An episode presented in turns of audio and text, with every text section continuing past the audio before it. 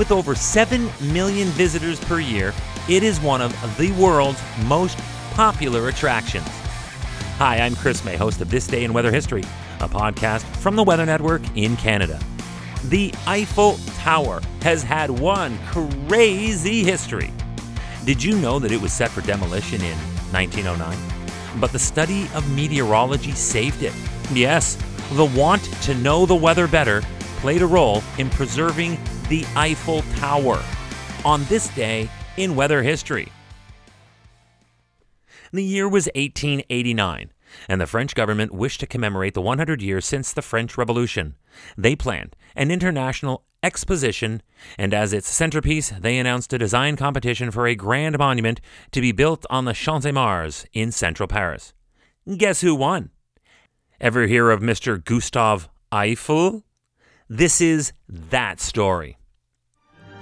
The big day finally arrived on March 31st of 1889. This day in weather history, the Eiffel Tower was dedicated in Paris in a massive ceremony presided over by Gustave Eiffel himself, alongside French Prime Minister at the time Pierre Tirard, and a handful of other dignitaries and 200 construction workers from the project.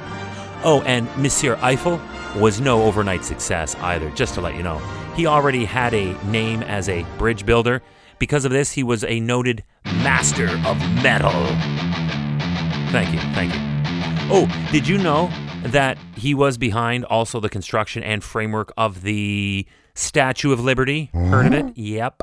That gift from France that had recently been christened in the New York harbor. The weather angle is coming up, but first, Remember that this day in weather history can be enjoyed a number of ways. Right now, you are listening to the full version of today's story on your favorite podcast provider, but there is also the daily podcast video short. They are shot right here in my podcast recording studio, so you get that perspective, and oftentimes they will include visuals from that day's event from when it happened in weather history.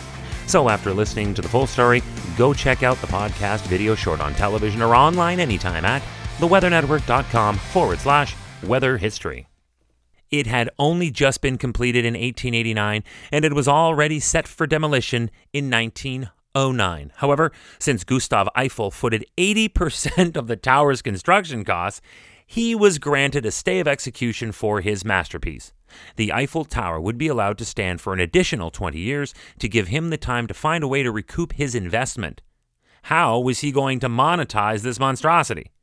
If he failed, it would again be the property of the Parisian government, and they had planned to disassemble it for scrap metal. Yikes! Fortunately, Gustave Eiffel decided to use it for experimental purposes.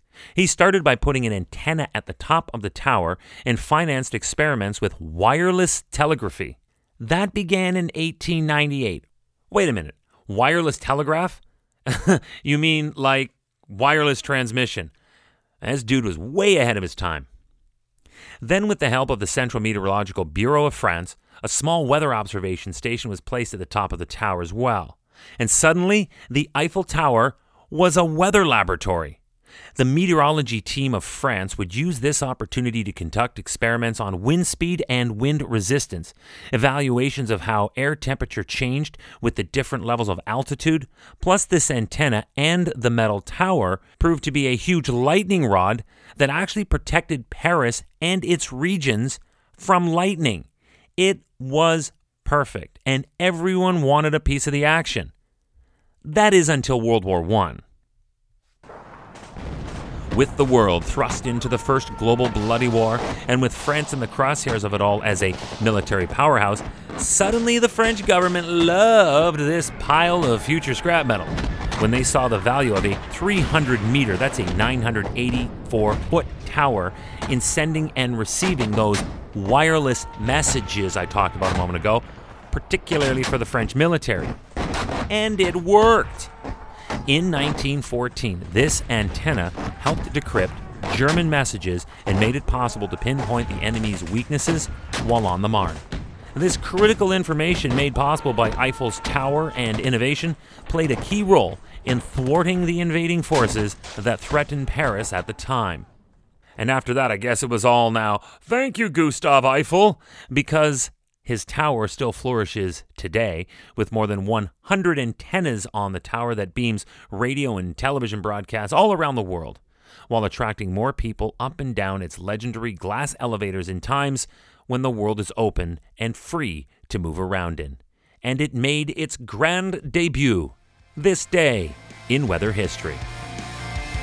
Tomorrow is April 1st, and this is no April Fool's gag. I honestly have another plane crash story that was brought on by ice and freezing.